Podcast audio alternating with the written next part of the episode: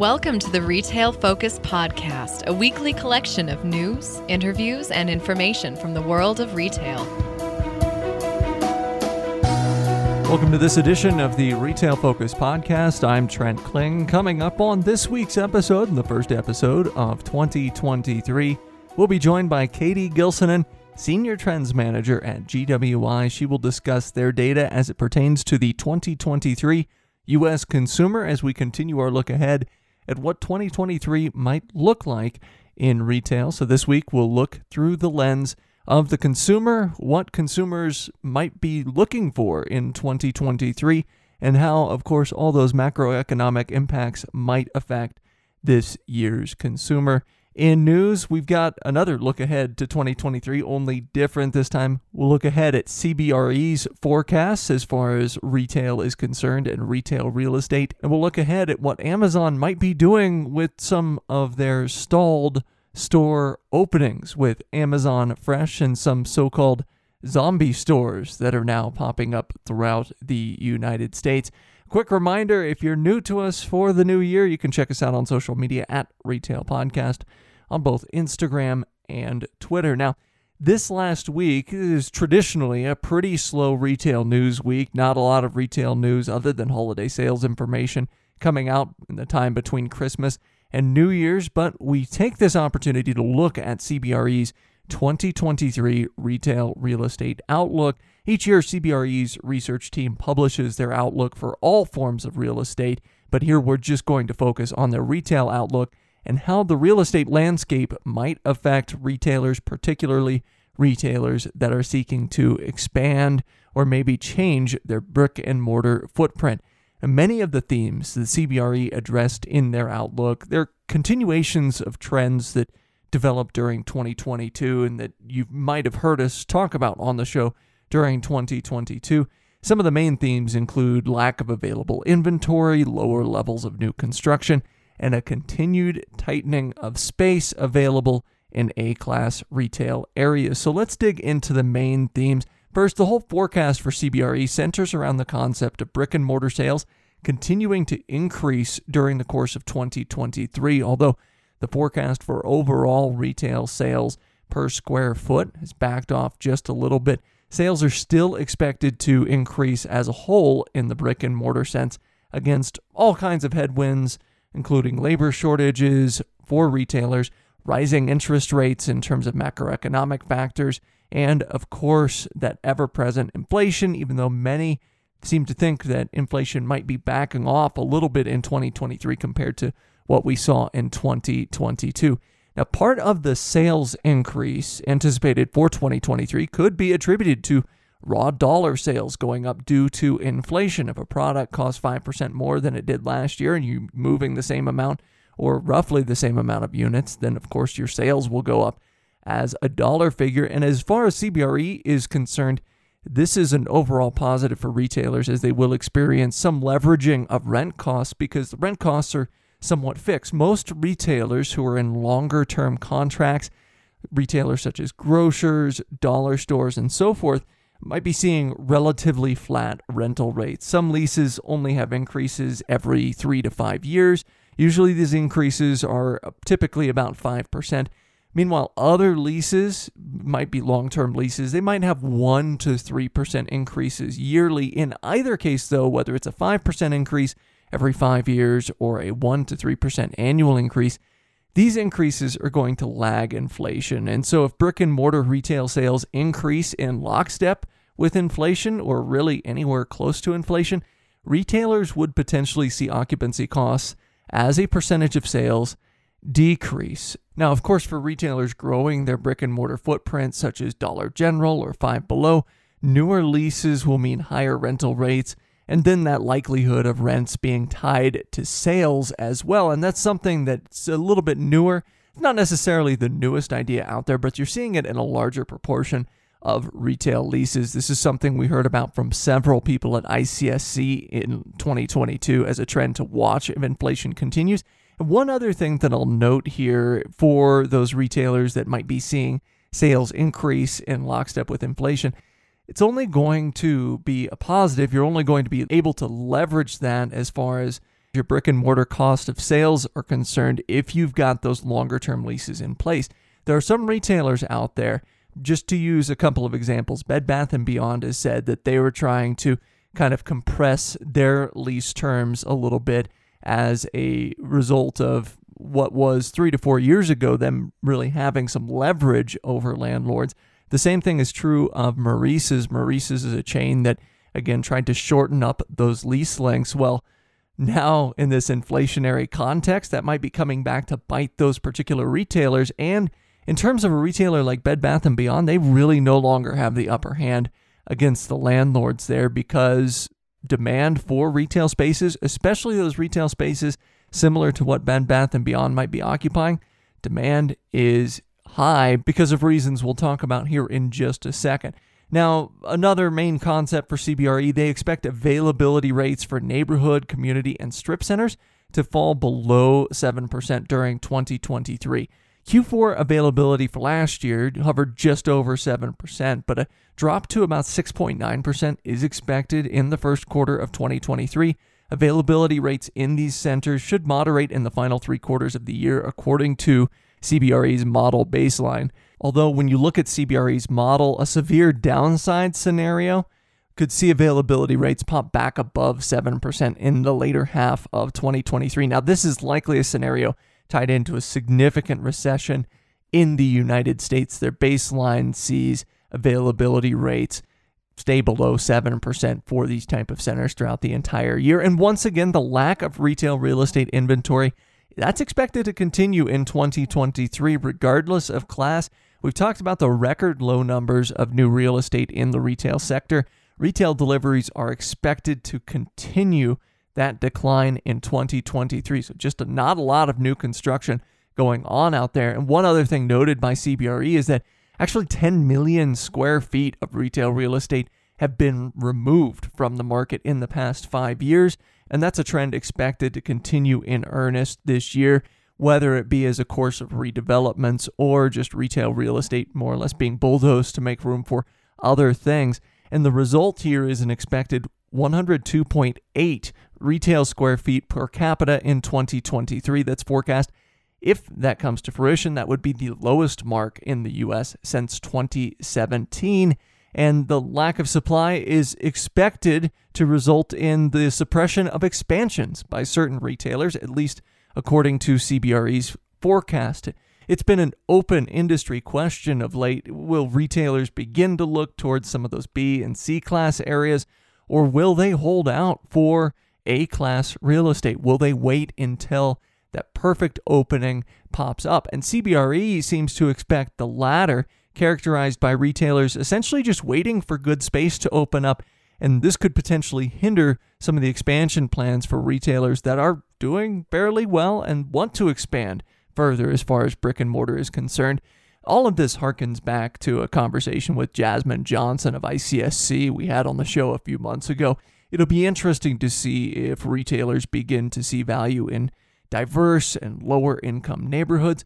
Perhaps there may be pressure from higher lease rates and then the resulting diminishing returns in high income neighborhoods that cause retailers maybe to take a second look at things. And then also you might see the reverse become true, because we've talked about, especially as far as dollar stores or value-based retailers are concerned, you're seeing a wider scope of customers, including higher income customers, shop at those stores. So could be a little bit of both. Those retailers that typically look towards those C-class neighborhoods might be looking to upgrade a little bit, and you might see some retailers maybe take a look at those B and C-class retail neighborhoods as well. Now, again, C B R E expects retailers just to sit on their hands until something comes through as far as A-class real estate. But one positive for retailers, at least in this case, is that the redevelopment trend is expected to continue, as costs of redevelopment remain much, much lower versus the high costs of new construction in the current climate. So it's more likely that you're going to see more current or existing retail real estate simply be renovated and redeveloped for the purpose of retailers that are seeking to move into prime real estate opportunities. One of the other trends C B R E noted has to do with a retail headwind, specifically challenges in finding enough staff for stores. And this doesn't affect necessarily retailers' real estate footprint or their brick and mortar footprint, but it might affect what's going on within their brick and mortar stores. And so C B R E expects technology to play a much greater role in the brick and mortar setting over the next few years. Some of the numbers they noted that play into their expectation of maybe low staffing levels in the first two quarters of twenty twenty-three include a McKinsey survey that took place in twenty twenty-two that indicated that forty-nine percent of retail workers are considering leaving their jobs in the next three to six months. Additionally, you look at retail wage growth, that continues to be very real. The latest numbers from the U S government in twenty twenty-two indicated a four point six percent year-over-year bump. That was on top of a four point nine percent increase in retail wages in twenty twenty-one and a six percent increase in twenty twenty. So you're looking at a three-year stack that puts retail wages up around fifteen percent. Retail wage growth has well outpaced overall wage growth in this span, and you combine that with a shortage of available associates, or what some would call a shortage of associates that retailers want to hire. This has all resulted in a turn towards technology. And especially over the last five years, we've seen self-checkouts, as an example, be leveraged in some non-traditional retailers. Self-checkouts have been around for a very long time in terms of general merchandise, in terms of grocery stores.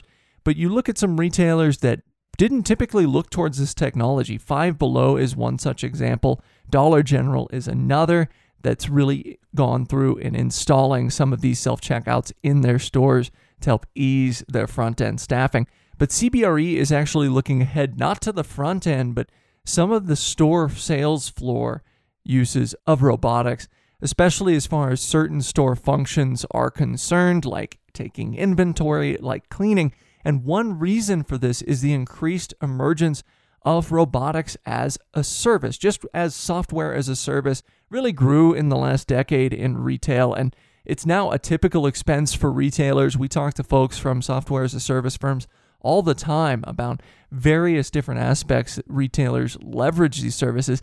You know, leasing robotic services now has driven down the initial investment cost for retailers. So you're not looking at a massive upfront cost to actually physically buy these robots, but rather you're looking at a rental cost, at a service cost, and as such, some robots now can actually be had for a lower cost than an average retail employee. But retailers have to look at this and kind of balance the need to control labor costs with the need to create an in-store experience. C B R E's own numbers note that customers are increasingly seeking a valuable in-store experience, but past data, including internal data from large retail chains, really suggests that customers don't see robots as a way to build this experience. So C B R E expecting some of that technology to be used more often on the sales floor, but for retailers, it's all about finding that appropriate balance. And we've talked to folks that either use various forms of technology or use robotics within retail stores, and they say, look, it's not about replacing a retail employee per se. It's about letting the retail employees be more service-oriented and really build that in-store experience. So C B R E kind of looking ahead to all of this to see exactly how retailers plan on using the technology in the coming year. A couple of other trends, three other trends that we'll close out on. For one, C B R E sees click and collect expanding despite some pullback in curbside that's been noted by certain retailers. They expect click and collect sales to rise to one hundred twenty billion dollars in twenty twenty-three, which would be an eleven percent share of overall e-commerce sales. This, of course, in turn will continue to affect physical in-store layouts and those store systems. As we noted on the last episode of the show, shopping center operators and retailers, it's going to be a constant evaluation of even the use of certain parking spaces for curbside. Optimal levels of curbside pickup parking appeared to be very fluid. In fact, the Home Depot nearest me reduced their curbside spaces by half recently. But you're looking at that and you see some changes maybe in those curbside parking spaces, but you see expansion in in-store pickup lockers. You see expansion in some of the physical services to those that are buying online, picking up in store. And overall, something certainly to watch for the year ahead as far as C B R E is concerned. Two other brief trends noted by C B R E, the continued rise of grocery stores and therefore grocery-anchored centers, and increased activity in tertiary markets by retailers. In my own recent travels, I noted some increased bullishness surrounding retail development in these tertiary markets, with commercial real estate brokers telling me that, you know, population dynamics in terms of income, in terms of demographics are similar to the secondary markets, but the cost of occupancy for retailers in these tertiary markets, that's drastically lower. So retailers are kind of revisiting those places and maybe not choosing them over secondary markets, but perhaps choosing a first store in a tertiary market versus a second or third store in a secondary market, so to speak. And this is something certain retailers have been focused on for a while now. I mentioned Five Below earlier with the self-checkouts. They've been a store that has been increasingly looking at some of these tertiary markets. Ollie's Bargain Outlet has done the same over the last five years. And even home improvement retailers such as Menards, especially in the northern U S, they've been aggressive in setting up tertiary market stores or even smaller market stores, in part due to cost benefits and in part because land is a little bit cheaper. Menards tends to own a lot of their own land on which they have stores, so it seems to just make sense for everyone involved. So that's a look at various different things that C B R E expects for the twenty twenty-three year. Now, coming up after this break, we'll be joined by Katie Gilsenan, Senior Trends Manager at G W I. She'll look forward at some things that G W I is keeping an eye on regarding the twenty twenty-three consumer. She'll talk about where this data comes from, and in fact, it's pulling from an enormous worldwide sample size. So excited to kind of flesh out some of these trends and excited to talk about what a potential recessionary consumer might be seeing in twenty twenty-three as well.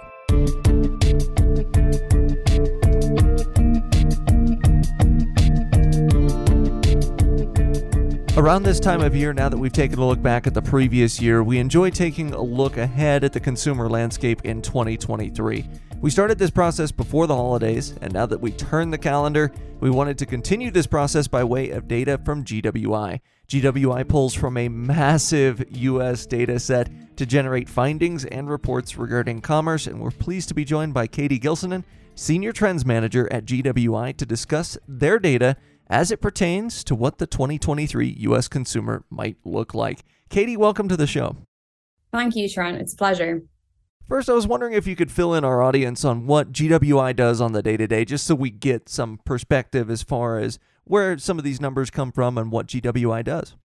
Absolutely. Yeah. So G W I is an audience insights technology company, and we work with some of the world's biggest brands, media organizations, and agencies, enabling them to get a deep understanding of their audiences. So our data spans a range of topics, from attitudes, social media behaviors, marketing and touch points, retail behaviors, travel, and much, much more. And our company's flagship survey represents two point seven billion people globally, and we've got data across fifty markets around the world. So really giving brands and any brand the ability to get a three sixty degree view, a worldwide view of consumers. So we're talking about just an enormous data set here. And so let's dive right in. Let's focus on, there's a recent report that came out from G W I called Connecting the Dots. Let's talk about this report first. What were some of the top line findings about what we can maybe expect from the U S consumer in twenty twenty-three? Absolutely. So this is our annual trends report. It's our biggest report of the year. And really the purpose of it is to, you know, uncover and then dive into the must-know trends that every brand and advertiser and business should know about for the year ahead. So some of the top line findings that come to mind is around crisis fatigue and how the level of crises that consumers have faced over the past three years are causing them to reprioritize what they focus on and what's important to them. We're also seeing consumers globally, but in the U S as well, continue to spend and treat themselves. There's a lot of talk around the cost of living right now and how that's going to impact brands and spending in twenty twenty-three. So we look at that and look at where kind of those categories that consumers might spend in for the year ahead. And other areas as well as, you know, shifting priorities for consumers in America. We've seen generally attitude shift from more of a focus on like YOLO mentality that we saw coming out of the pandemic to more of a focus on modest ambitions, craving stability, and things that maybe were important before aren't as important now. So that's all the kind of things that we discuss in that report. So you touched on a few things there, but I wanted to dive a little bit deeper in terms of maybe reprioritizing things or revisiting priorities coming out of the pandemic. Based on the data and based on what we're seeing from consumers in general, how has this reprioritization maybe affected shopping habits or consumption habits? I think it's a great question. I think when it comes to shifting consumer spending, it's really important to think about kind of the context of the past three years. And I think during all these times of uncertainty and hardships, I think consumers' attitudes for treats doesn't really go away. So while we may see consumers pare back on certain areas like groceries, maybe trading down, they will still be making space for, you know, the must-have treats in their lives. And it's really about focusing on what matters to them at that time. And I think for consumers, treating themselves is something that we've seen happen in previous recessions, where if we like look back at the two thousand one recession, we saw sales of lipstick increase, what became known as the lipstick effect. Essentially, it was an affordable pick-me-up during really hard times. And we're seeing that kind of emotional connection come through again when we look at where consumers' treat spend will be shifting in the year ahead. So we're seeing things like travel make a big comeback. Specifically, if we look at the data, we can see that purchases of vacations and travel tickets outside China is up nineteen percent since the middle of last year. And this actually continues to grow in our latest research wave. So there's various categories that consumers are starting to prioritize. And I think it's definitely tied back to how much consumers missed out during the pandemic, where, you know, you couldn't travel anymore or you couldn't go to concerts. So those are the two kind of big major purchase categories that we're seeing upticks in and continuing to see upticks in, even when we look at like planned purchases. And then on a more like smaller level, when it comes to affordable luxuries, we see kind of a comeback of cosmetics and makeup and beauty being a thing that consumers will turn to more, again, more of an affordable pick-me-up. Again, something that becomes more important when you're faced with crises on an ongoing basis. And I think it's the small things that count a lot of the time.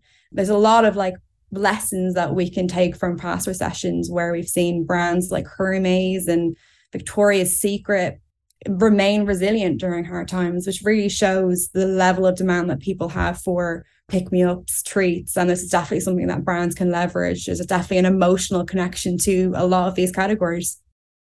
I think it's a great point that consumers might be looking towards the smaller pick-me-ups, but I know one of the other things that your research found, maybe one of the more notable things since we've seen since the end of the pandemic or since getting out of the pandemic a little bit at least, is this fashion trend maybe away from the designer brands, the more expensive brands, and increasingly towards secondhand brands. I was wondering what some of the findings were on this front, both as far as customers maybe moving away from high-end fashion, looking at the smaller pick-me-ups instead of the larger pick-me-ups, and then also this movement towards secondhand options that we're seeing. Yeah, I mean, that's a really, really great point. I think there's definitely a changing culture around consumption. So, you know, as we discussed just there, we've got two sets of consumers. There's going to be people who are still willing to spend, and we've seen that in our research. And then there's going to be people that are going to pare back.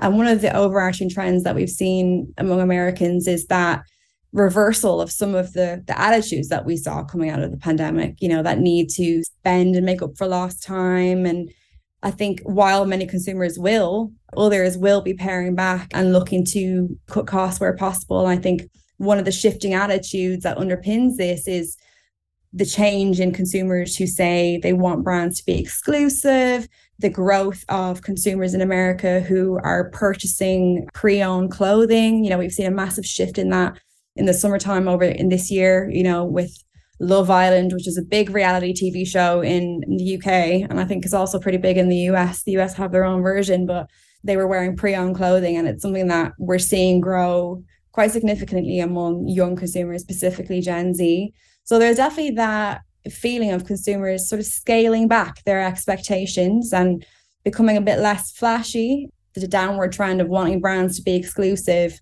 definitely filters into this a lot. They've definitely shifted away from being very aspirational, I would say, to being more practical. And we can definitely see that maybe high-end brands won't necessarily be able to rely on their logo as much anymore. So it will be really kind of harking back to the basics, like reliability and good value in whatever form that might look like, because it will very much vary by consumer. But we'll see kind of thriftiness continue to be in vogue as consumers become more comfortable with pre-owned clothing and pre-owned products, and just generally a shift in consumers' expectations from brands when it comes to what they want them to provide. You hit on it certainly there in talking about how customers may be becoming increasingly conscious regarding price, and price has kind of been reestablished as king, so to speak, when it comes to purchase decisions. But your recent reports dug into other purchase drivers that are growing as well. Just as an example, millennials are increasingly finding importance in things like same-day delivery, for example. That might be a trigger to purchase. What are some purchase drivers that are on the rise across different demographic groups, or maybe things other than price that people are starting to focus on now? Yeah, I think it's a really good point. And it's so easy to focus on price during a cost of living crisis, right? Because everybody will, in some shape or form, want good value and the best price, the best value for their money. But obviously, as brands deal with rising costs, inevitably their own costs are going to rise. Off the back of that, we're seeing brand trust become more important. So in our research, we found that trust for the brand ranked third out of a list of fourteen purchase drivers. So this came ahead of things like discounts, good customer service, more purpose-driven factors like, you know, supporting social causes. So it really, I guess, illustrated to us how important trust is and building trust during these times. And again, if we look back at previous recessions, I've come across various research that shows during recessions, the trust gap can widen. So now is really the time for brands to focus on building trust, whether that's been really upfront and transparent about price increases and not sort of shying away from, you know, being honest about how it's impacting their business.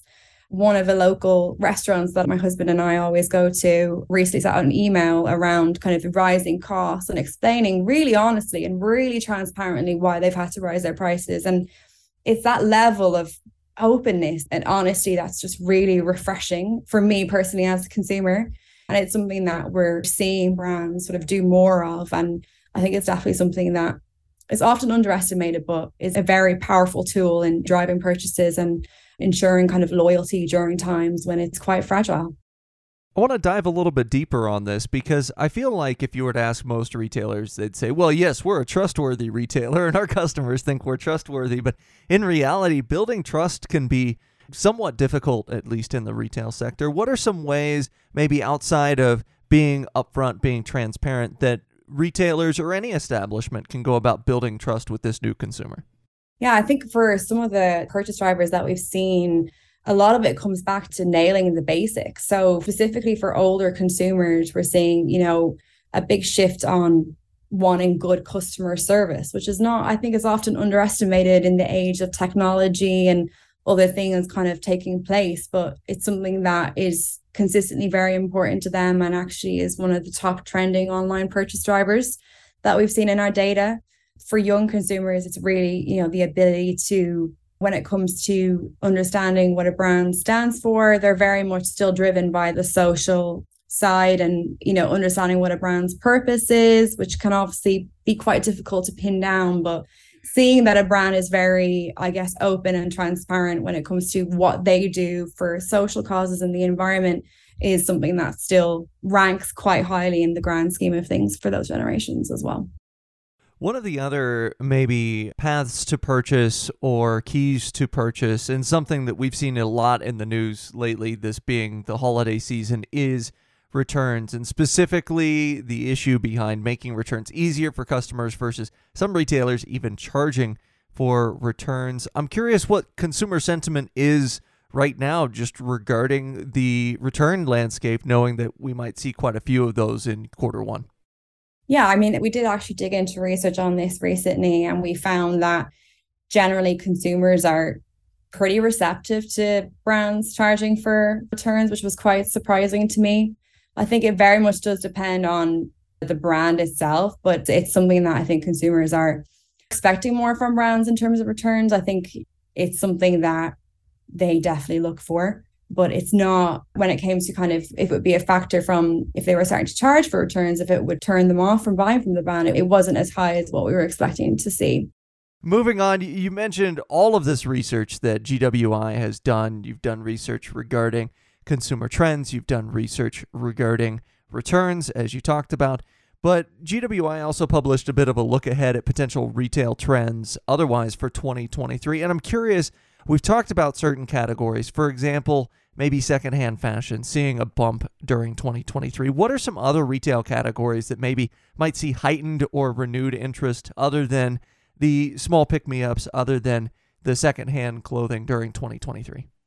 Yeah, so definitely around some of the experiences that I think consumers missed out on. I think as a first starting point here, you know, it's important to consider that while many consumers will be cutting back, many others will be continuing to spend. So in our data, we found that twenty-five percent of U S consumers said they're spending more compared to two years ago, while thirty-eight percent said they're spending the same. So some are spending more and many have stayed consistent. And I think a lot of the noise out there in the media right now is around cutbacks, and rightly so. But I think there's less, definitely less of a focus on consumers who are willing to still spend.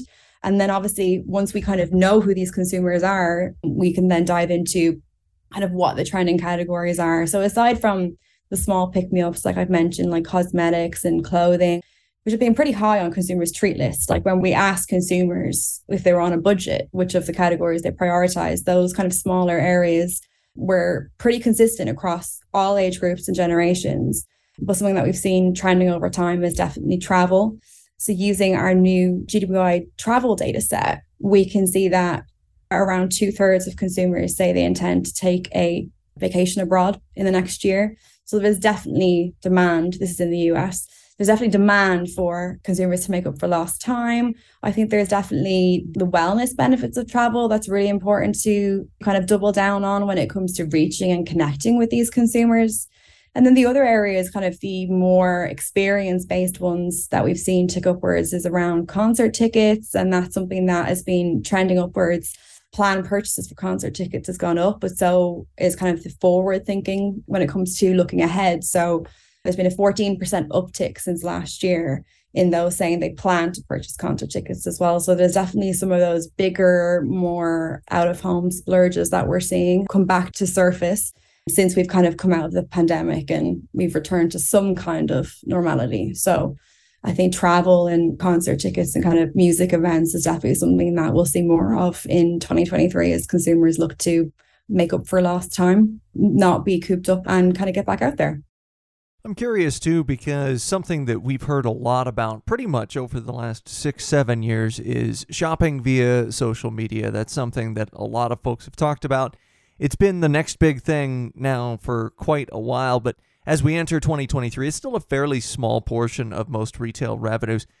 Is twenty twenty-three going to be the year maybe in which social media selling captures a bit more market share according to your data? I think it's difficult to say for sure when it comes to buying, but I think we've definitely seen a noticeable shift in how people use the internet, and that includes social media. So we've seen trends of consumers using the internet to find more inspiration rather than for information. So there's a shift in people wanting to be inspired rather than informed. And this is really where social media kind of comes into play. And it's playing a massive role in consumers' purchase journey from brand discovery all the way to product research. For example, globally, Gen Z are more likely to say they use social media than search engines when it comes to product research.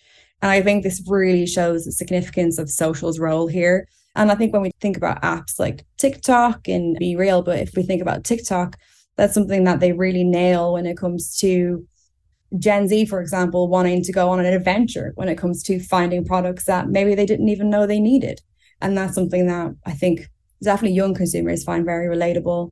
We're seeing that TikTok is the fastest growing app among older consumers as well. So it's not something that's just for young people. And I think that's a really important kind of point to get across. But we're definitely seeing a huge shift in how people use social media, what they use it for. And I think in turn, we're going to see brands really kind of double down their efforts in that space. And then another area of retail that sometimes can be overlooked a little bit is the discount sector. We've seen retailers like Dollar General and Family Dollar tick up in terms of traffic currently, and obviously we've got a bunch of price-conscious consumers out there that are helping to fuel this, but will the twenty twenty-three consumer kind of continue to flock towards maybe some of these less chic retailers, the retailers that don't garner as much headlines? And how do retailers such as the discounters continue to see growth among all customer groups, not just the low-income customer groups? I mean, it's a great point. And my short answer would be yes, I definitely think there's going to be strong demand for discount retailers. If we look at our research in our Connecting the Dots annual report, in one of the trends, we looked at spending, and we also looked at kind of trending retailers. And the fastest growing retailers are more of the discount retailers. So T J Maxx, for example, was one. Marshall's was another. There's quite a few that have been on the kind of discount side or more of the kind of luxury for less kind of retailers that are trending upwards. And I think given the current climate, there's definitely going to be strong demand for kind of luxury for less, still being able to get good quality items, but maybe at better value. And I guess, yeah, for brands, when it comes to what matters to consumers, obviously doubling down on quality and making sure that that's kind of incorporated into messaging, because consumers want their money to last. They want to make sure that what they're spending on is good, it's durable. And it's kind of like focusing on the practical sides that I think consumers will want to see. And I think it's something that can sometimes be overlooked, but it's really important to make sure that that's really communicated in messaging to ensure that consumers are getting the best value and making the right decision during times when maybe they're going to question whether it's worth it. We'll close out on this from your perspective as someone that gets to look at an awful lot of this data and an awful lot of the trends that G W I discovers through this data. What trend in particular are you most excited to see play out over the next year? I think, I mean, most excited probably maybe isn't the right term for this one, but I think the whole theme of crisis fatigue is really interesting to me. I think because if you take into account all of the crises that consumers have faced between a global pandemic, a cost of living crisis, abortion rights in the U S, this is just naming a few. We're definitely seeing a sense of crisis fatigue, where it's obviously something that's well observed in the past, where if people are exposed to too many stressors, they start to switch off. And a good stat from our research found that almost every market, across every market we track, interest in news, politics, social issues, and current affairs has declined since twenty twenty. So I think it definitely shows how like newsy we become over the past three years. And I think a lot of that from brands in many cases can be just noise. And I think for them, it's really important to consider the mental bandwidth that consumers have right now. And I think and for many people, it's quite low um, due to all the kind of stressors and crises that we faced over the past three years. And I think that really comes down to understanding what matters to consumers. For media outlets, maybe switching like the narrative to solutions rather than problems, maybe when it comes to talking about climate change or the climate crisis. For brands, it's, I guess, important to dial back noise around climate change unless you can clearly show the impact that you're making, so that you make sure it's not noise and it's not overwhelming for consumers. And I think it's just really important to understand the mindset of consumers, understand that crisis fatigue is real, and be really mindful of that. And then, yeah, it comes down to prioritization. We'll, we'll see more of that. As people become more concerned with what directly impacts them, there may be trade-offs when it comes to interest in certain issues. But there's a lot of responsibility on media and brands to make sure they don't add to the noise that's already there. Well, one thing is for sure, it will be a very interesting next three hundred sixty-five days. Well, once again, Katie, thank you so much for joining us here on the podcast, taking your time to discuss some of G W I's findings. Thank you so much, Trent.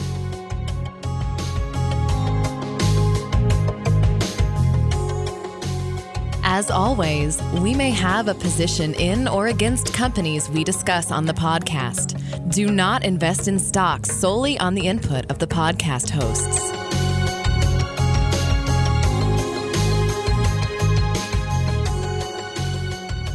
We thank Katie for joining us. And again, so great to take a look at numbers that come from such a large sample size.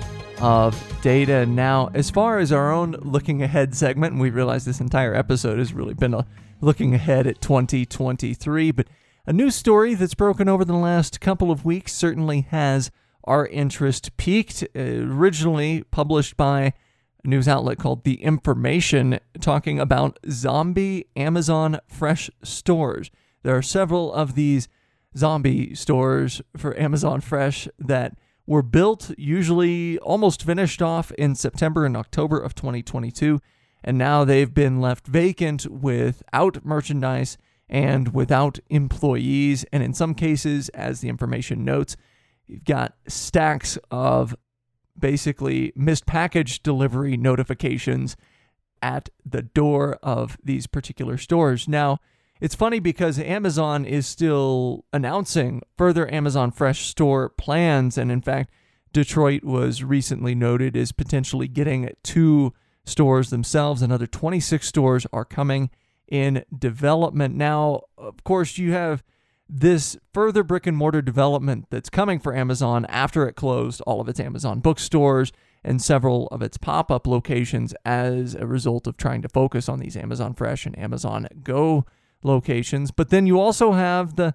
kind of lack of profitability that people are starting to notice surrounding Amazon. And we've always said on the podcast, you know, most of Amazon's retail presence hasn't been all that profitable. It's been A W S that's really been driving the profit for Amazon as a whole. And really, when you look at Amazon, even some of the third-party sales, really the sales that are driving Amazon's income.